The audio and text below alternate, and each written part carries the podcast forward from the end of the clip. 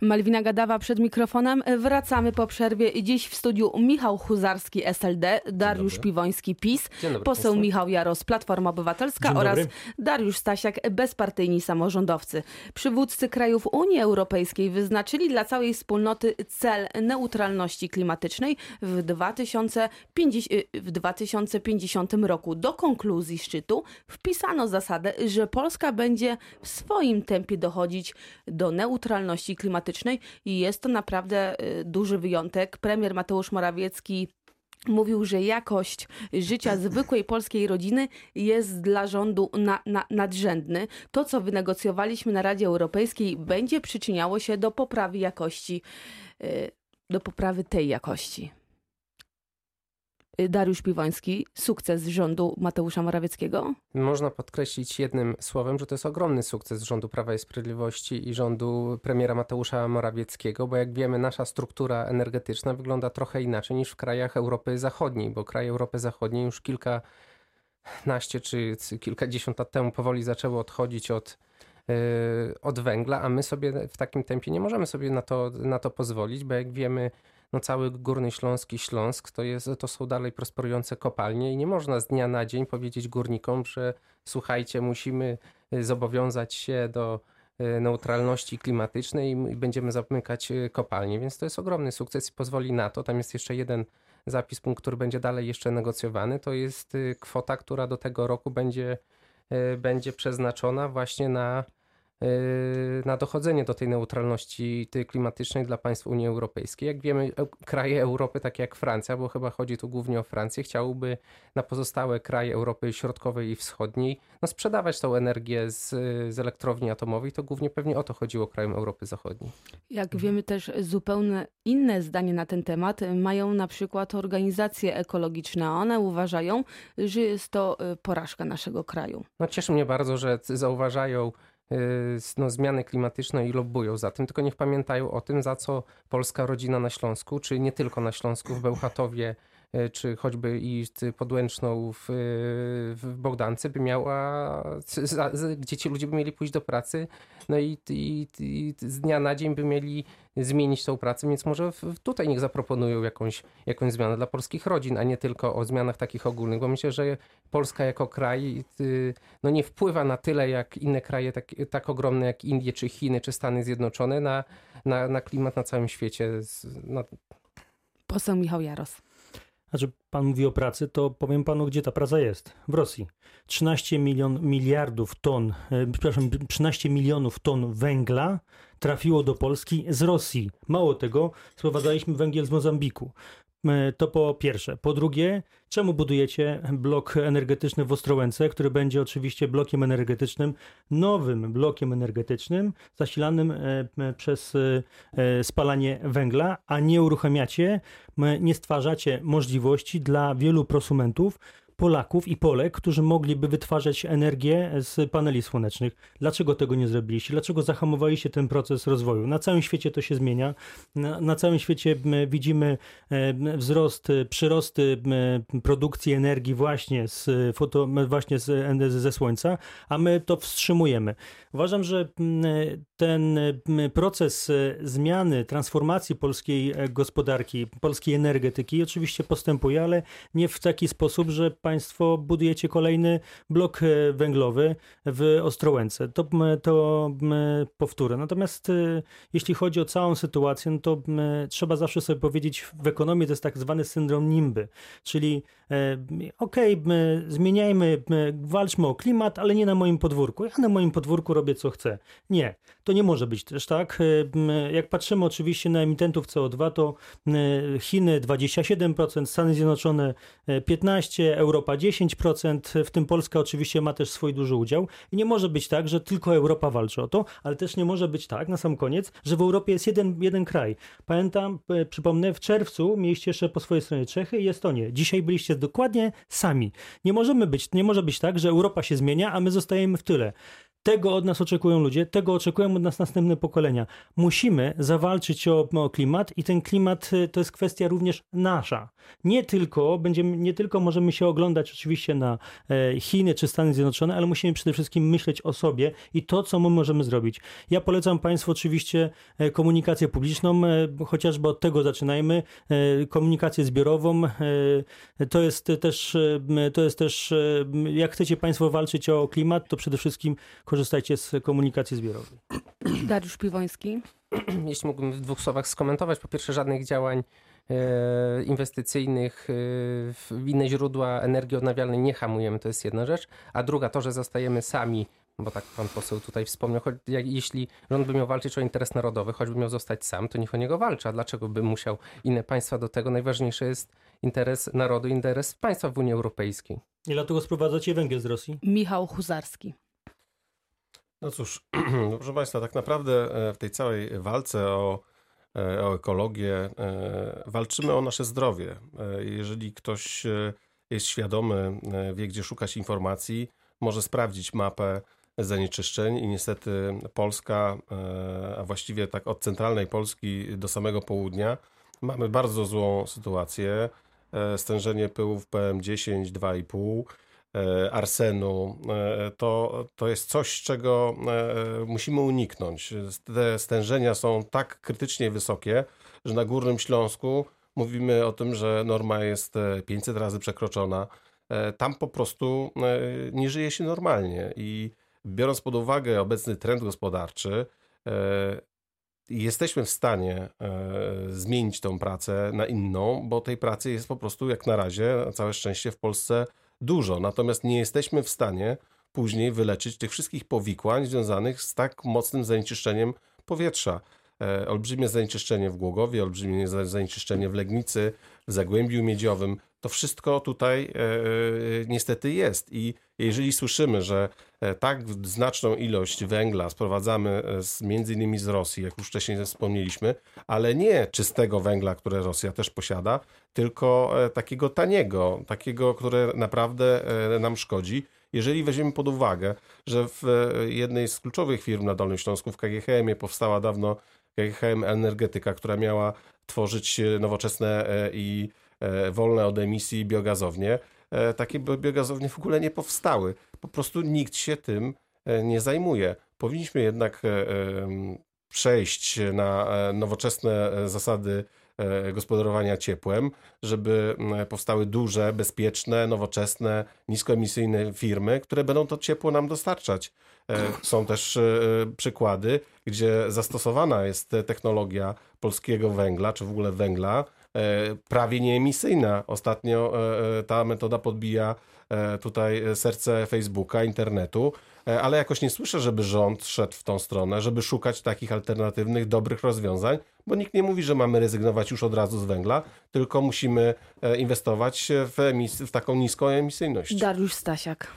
Znaczy ja należę do tej grupy y, ludzi, w samorządzie w szczególności, którzy po prostu stawiają sobie cele i, i robią wszystko, żeby je zrealizować. I tutaj trochę się dziwię, że mając y, do dyspozycji 30-letnią perspektywę, rząd, jak rozumiem, pod wodzą Mateusza Morawieckiego będzie przez te 30 lat walczył o zachowanie pozycji polskiego węgla. Ja sobie po prostu pojąć tego nie potrafię. I to jest jakby jedna sprawa. E, a druga to bardzo radosna i przyjemna dla Dolnoślązaków. Ja dzisiaj, w tym kontekście oczywiście, bo generalnie mówimy o walce ze smogiem, zapraszam e, wszystkich do zapoznania się z treścią konferencji prasowej, która rozpocznie się o 12.30, w której również będę miał przyjemność uczestniczyć z panem marszałkiem Przybylskim i dyrektorem Dolnośląskiej Instytucji Pośredniczącej, która to konferencja będzie poświęcona właśnie pieniądzom na walkę ze smogiem. Będą to bardzo dobre informacje. Nie mogę wszystkiego powiedzieć, ale powiem, że będą to informacje przerastające istotnie oczekiwania e, do dzisiaj potencjalnych beneficjentów, bo mam wrażenie, że już można powiedzieć, że wielu, wielu beneficjentów. Dolny Śląsk realnie walczy e, ze smogiem. To jest uchwała sprzed e, roku, którą w tej chwili wspieramy instrumentami finansowymi, realnymi, konkretnymi. Myślę, że w ramach tych decyzji, które dzisiaj zostaną na tej konferencji oświadczone, Mm, Na pewno poinformujemy o tym. Istotnie się zmieni sytuacja y, na Dolnym Śląsku słuchaczy. w wielu miejscach, również jeżeli chodzi o smog. A wracając do tematu, naprawdę 30 lat to jest bardzo dużo na to, żeby zmienić. Zwróćcie Państwo uwagę, no jeżeli komuś brakuje tej perspektywy yy, i myśli, że to mało, to 30 lat temu Rzeczpospolita weszła w fazę mm, no, jako takiej niepodległości tak? i niezawisłości. Coraz Więc mniej. 30 lat to dużo, żeby zmienić również wiele w tej sferze e, związanej z węglem, ze smogiem, odnawialnymi źródłami energii, z technologią, bo ona na dzień dzisiejszy jest i wiadomo, że w tej chwili dosłownie w postępie geometrycznym będzie do, dopracowywana, jeżeli chodzi o jej efektywność. Ona Coraz będzie dostępna. mniej niewiadomych związanych... Jeszcze tylko jedno zdanie, pani redaktor. Jedno. Gdyby się miało tak stać, że ceną za ten wyłom w polityce Unii Europejskiej, jakiego dokonuje w tej chwili Polska, będzie brak środków albo istotne ograniczenie środków e, na modernizację polskiego przemysłu energetycznego i polskich gospodarstw domowych, tak na marginesie, to byłby to dramat i tragedia. I jeżeli takie zagrożenie rzeczywiście wisiałoby nad e, Rzeczpospolitą, to wydaje mi się, że w ciągu tego najbliższego pół roku, e, jaki pozostaje chyba jeszcze do dyspozycji i premiera Morawieckiego i obecnej większości e, rządowej, trzeba będzie istotnie zrewidować to stanowisko. Platforma Obywatelska wskazała swojego kandydata w wyborach y, prezydenckich. To Małgorzata Kidawa-Błońska będzie walczyła y, innymi z prezydentem Andrzejem y, Dudą. Na wicemarszałek Sejmu zagłosowało 345 uczestników konwencji. Na prezydenta Poznania Jacka Jaśkowiaka 125 delegatów. Dobry wybór, panie pośle, bo pan skłaniał się jednak ku prezydentowi Poznania. Ja głosowałem na prezydenta Poznania. Natomiast y, minutę po wyborze, po ogłoszeniu wyników, y, pracuję na rzecz pani y, marszałek Kidawy-Błońskiej. Będę, będę robił wszystko, żeby pani marszałek Kidawa-Błońska wygrała wybory prezydenckie z panem prezydentem Dudą. Nie będzie to łatwe, łatwa rywalizacja, ze względu na to, że zawsze trudniej rywalizuje się z urzędującym prezydentem ma e, na pewno dużą przewagę w postaci tego, że e, przez e, odwiedził pan prezydent wszystkie powiaty w Polsce, ale my mamy na to jeszcze pół roku, żeby dotrzeć nie tylko do wszystkich powiatów, ale odwiedzić większość gmin w Polsce.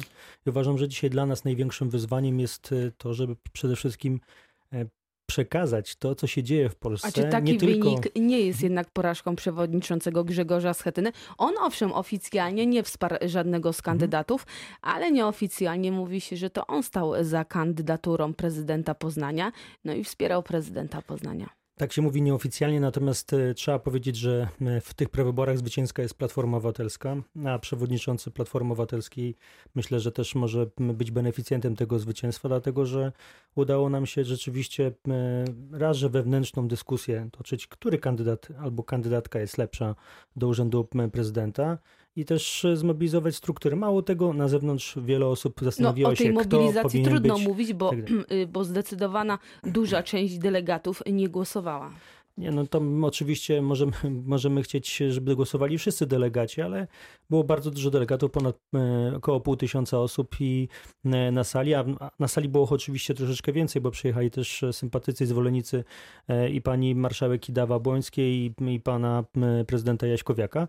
Natomiast mnie to cieszy, że w tej tej, tych prewyborczych spotkaniach pojawiły się też elementy, które dla mnie są bardzo ważne. Mianowicie my dzisiaj już dziś, my dzisiaj musimy mówić nie tylko co w przypadku, kiedy Andrzej Duda przegra wybory, ale przede wszystkim co w przypadku, kiedy PiS przegra wybory. My dzisiaj na nowo budujemy wizję Polski po PiSie. E, Mianowicie to, co Ale dzisiaj żeby Państwo budować mówi... taką wizję Polski, to na początku trzeba wygrać wybory. Trzeba wygrać wybory prezydenckie trzeba wygrać wybory parlamentarne. Uważam, że jeżeli e, uda nam się pokonać pana prezydenta Dudę, zakładam, że w drugiej turze, e, jeżeli uda nam się to uda, no to wtedy zakładam, że, że będą przyspieszone wybory parlamentarne. A co kto oczywiście, będzie, a kto co, będzie na co oczywiście czekamy i liczymy. Kto będzie kandydatem lewicy? Arkadiusz y, Sikora jakiś czas temu y, w studiu Radia Wrocław mówił, że nie będzie to ani Robert Biedroń, ani Adrian Zandberg, ani Agnieszka Dziemianowicz-Bąk, o czym się ostatnio mówiło.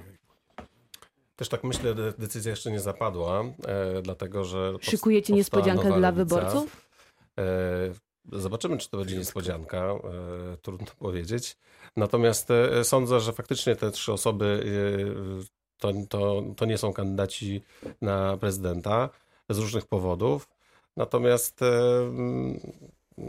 my, jako formacja, która dokonała pewnych istotnych zmian, przyjęliśmy nowych kolegów i koleżany, nowe koleżanki, więc musimy to przedyskutować w tej rozszerzonej formule. E, i myślę, że albo do końca roku, albo na początku nowego roku poinformujemy o, e, o naszym kandydacie. Natomiast co do e, prawyborów w Platformie Obywatelskiej, to trudno komentować wewnętrzne sprawy Platformy, ale co pani redaktor zauważyła, jeżeli na tak znaczną ilość delegatów nie głosuje za wyborem, za, jed, za jednym kandydatem lub za, drugą kandydatką aż tak dużo osób, to oznacza, że e, chyba nie było to zbyt e, szczęśliwe e, dla tej formacji.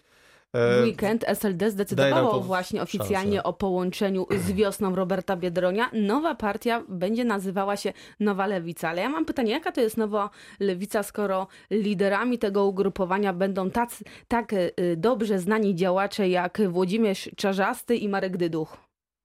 No, to jest ta nowa jakość w polityce tylko... i to jest ta Nowa Lewica? To są tylko e, jedni z wielu liderów. E, szkoda, że nie była pani e, ze mną wczoraj w Warszawie, przedwczoraj w Warszawie. To zobaczyłaby pani, jak wielu jest nowych liderów, jakie mają ciekawe pomysły, mają te same cele. Chcą, aby państwo było jak najbardziej demokratyczne, aby było wolne, aby wspierało tych ludzi, którzy sobie nie radzą sami. E, mają dużo ciekawych naprawdę pomysłów i, i bardzo dużo e, werwy do, do, pracy, więc myślę, że to daje dobry nam, dla nas e, dobrą przyszłość. A co z kandydatem bezpartyjnych samorządowców? Mówiło się wiele o tym, że bezpartyjni namawiają generała Mirosława Różańskiego do startu w wyborach. Nieoficjalnie się też jednak mówi, że być może generał jednak nie zdecyduje się. Macie plan B? Czy ja nie namawiałem generała Różańskiego na to, więc y, nie do końca. Ale już na przykład prezydent Lubina Robert Raczyński, owszem. Eee, więc jeżeli chodzi o wybory, to, o sytuacja, to sytuacja jest bez wątpienia otwarta. Tak? Jeżeli chodzi o wybory prezydenckie. Dzisiaj mamy do czynienia z taką oto sytuacją, że PiS y, w ostatnich tygodniach y, robi wiele, żeby ograniczać e, wpływy mm, pana prezydenta Dudy i jego szanse na reelekcję. Jeżeli chodzi o Platformę Obywatelską, to w istocie rzeczy wybór, który dokonał się e, w sobotę, właściwie w mojej ocenie pozbawia szans Platformę na to, aby e, dokonano wyboru i kandydatki Platformy na prezydenta. Jeżeli chodzi o lewicę, to ten te głosy, które mm, padają, że to nie będzie ani Zandberg, ani Biedroń, chyba też nie Czarzasty, e, to rzeczywiście, i że może wyłoni się jakiś nowy kandydat, być może w relacji z Platformą daje, jeżeli to będzie dobry kandydat, tak, szansę na to, aby do drugiej tury wszedł ktoś właśnie z tej, nie wiem czy nowej, czy starej, ale w każdym ale razie... Ale kto będzie kandydatem bezpartyjnych? E, lewicy. Inaczej, może pan tutaj dzisiaj zadeklarować, że bezpartyjni na pewno wystawią pani kandydata? Redaktor, pani redaktor, to ciągle bezpartyjni, w szczególności bezpartyjni samorządowcy. My dokonaliśmy pięć lat temu istotnego wyłomu na scenie politycznej, wprowadzając e, Pawła Kukiza do bardzo poważnej e, gry. Mm, ale to doświadczenie, ono z jednej strony jest pozytywne w tym sensie, że mamy e, siły i środki, aby takiego wyłomu dokonać. Z drugiej strony no, pokazało, iż nie do końca byliśmy w stanie skonsumować owoce tego sukcesu, a przynajmniej mieć jakąś kontrolę nad tymi owocami. I dzisiaj pozycja Pawła Kukiza, proszę zwrócić uwagę, że miesiąc po wyborach nikt nie słyszy, że on w ogóle w polityce e, jest. Krótko rzecz ujmując, musimy bardzo poważnie rozważyć swoje potencjalne zaangażowanie.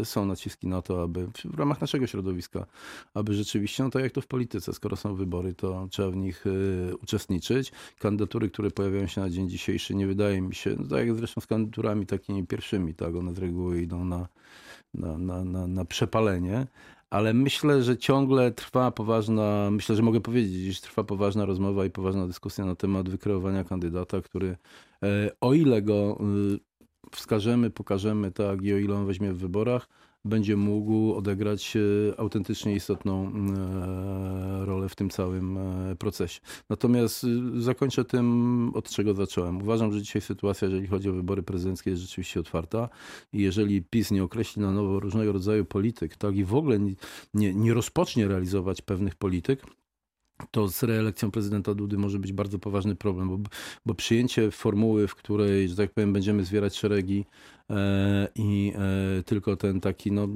no nie betonowy, ale dosyć twardy elektorat PiSu e, miałby zadecydować o wyniku wyborów, może, moim zdaniem jest brnięciem w ślepy zaułek. Może nie wystarczyć, krótko rzecz ujmując. Dariusz Piwoński, wybór Małgorzaty Kidawy-Błońskiej przez polityków Platformy Obywatelskiej y, cieszy polityków PiSu, czy wręcz przeciwnie? Mówi się o tym, że prezydent Poznania bardziej mobilizowałby elektorat PiSu.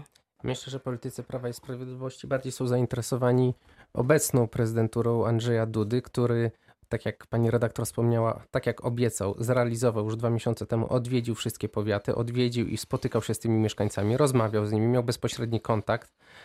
Yy, Ale ty- według pana, który kandydat będzie dla urzędującego prezydenta bardziej wygodny? No póki co lewica nie przedstawiła żadnego kandydata do tej pory. Kolega tutaj wspomniał, że powstaje jakaś nowa lewica z, z liderami, którzy jeszcze No sięgają. ale znamy trójkę kandydatów. Jest to Małgorzata Kidawa-Błońska, y, lider ludowców oraz y, Szymon Hołownia. Który z tych kandydatów miał być najtrudniejszym kandydatem? Tak, Drugi- według pana. No ja liczę na to, że prezydent Andrzej Duda wygra już te wybory w, w pierwszej turze. Że wygra w pierwszej turze. No i, tak jak wiemy, no, lewica jeszcze tego kandydata nie przedstawiła, a, pani wicemarszałek Małgorzata Kidawa-Błońska, no to z, już niedługo mam nadzieję, pewnie na wiosnę, y, pan Andrzej Duda podejmie, czy pani Kidawa-Błońska y, debatę z, z kontrkandydatem, no i wtedy zobaczymy. Na koniec y, poprosiłabym panów o taką y, szybką odpowiedź. Chodzi o Śląsk-Wrocław. Prezydent Wrocławia Jacek Sutryk y, w dyskusji na temat przyszłości klubu mówi, że nie wyklucza żadnego rozwiązania. Mowa tu na przykład chociażby o sponsorze tytularnym. Na przykład nazwa firmy mogłaby się znaleźć w nazwie. Prez klubu prezydent Wrocławia mówi, że bierze pod uwagę wszystkie rozwiązania. Taki, takie rozwiązanie byłoby dobrym pomysłem? Jeżeli pojawi, pojawiłaby się firma, która byłaby oczywiście w stanie zapłacić odpowiednie pieniądze. pan prezydent Jacek Sutryk bierze, bierze, bierze wszystkie rozwiązania w sprawie Śląska Wrocław, tylko pytanie, czy te rozwiązania w ogóle ma. Bo Dobre to jest, bo to jest kluczowe nie? pytanie, czy ma, czy nie. Jeśli byłby sponsor tytularny, to oczywiście to jest bardzo dobra, to jest bardzo dobra wiadomość dla klubu, tylko póki co takiego sponsora nie ma i nie zapowiada się, żeby taki sponsor był. Poseł Michał Jaros. Trzeba pracować na to, żeby nie tylko sponsor zorganizował pieniądze, ale przede wszystkim, żeby kibice pojawili się na stadionie. Sponsor może być elementem, natomiast czy sponsor w tytule, w nazwie klubu, tego nie wiem. Śląsk to jest Śląsk. Dariusz Stasiak. Myślę, że prędzej Jedno służby zdanie. prezydenta rozwiążą problem komunikacji wewnątrz Wrocławia niż problem Śląska. Michał Huzarski na koniec. Śląsk Wrocław i sam stadion to jedyny stadion w Polsce, e, który nie ma wsparcia firmy. W tym, na przykład Dobre firmy- rozwiązanie czy nie? Ja myślę, że jeżeli będzie skuteczne, to będzie bardzo dobre. Na tym musimy kończyć y, polityczną debatę Radia Wrocław. Dziś y, w studiu gościliśmy Michała Huzarskiego, Dariusza Piwońskiego, posła Michała Jarosa oraz Dariusza Stasiaka. Dziękuję bardzo. Dziękujemy. Dziękujemy.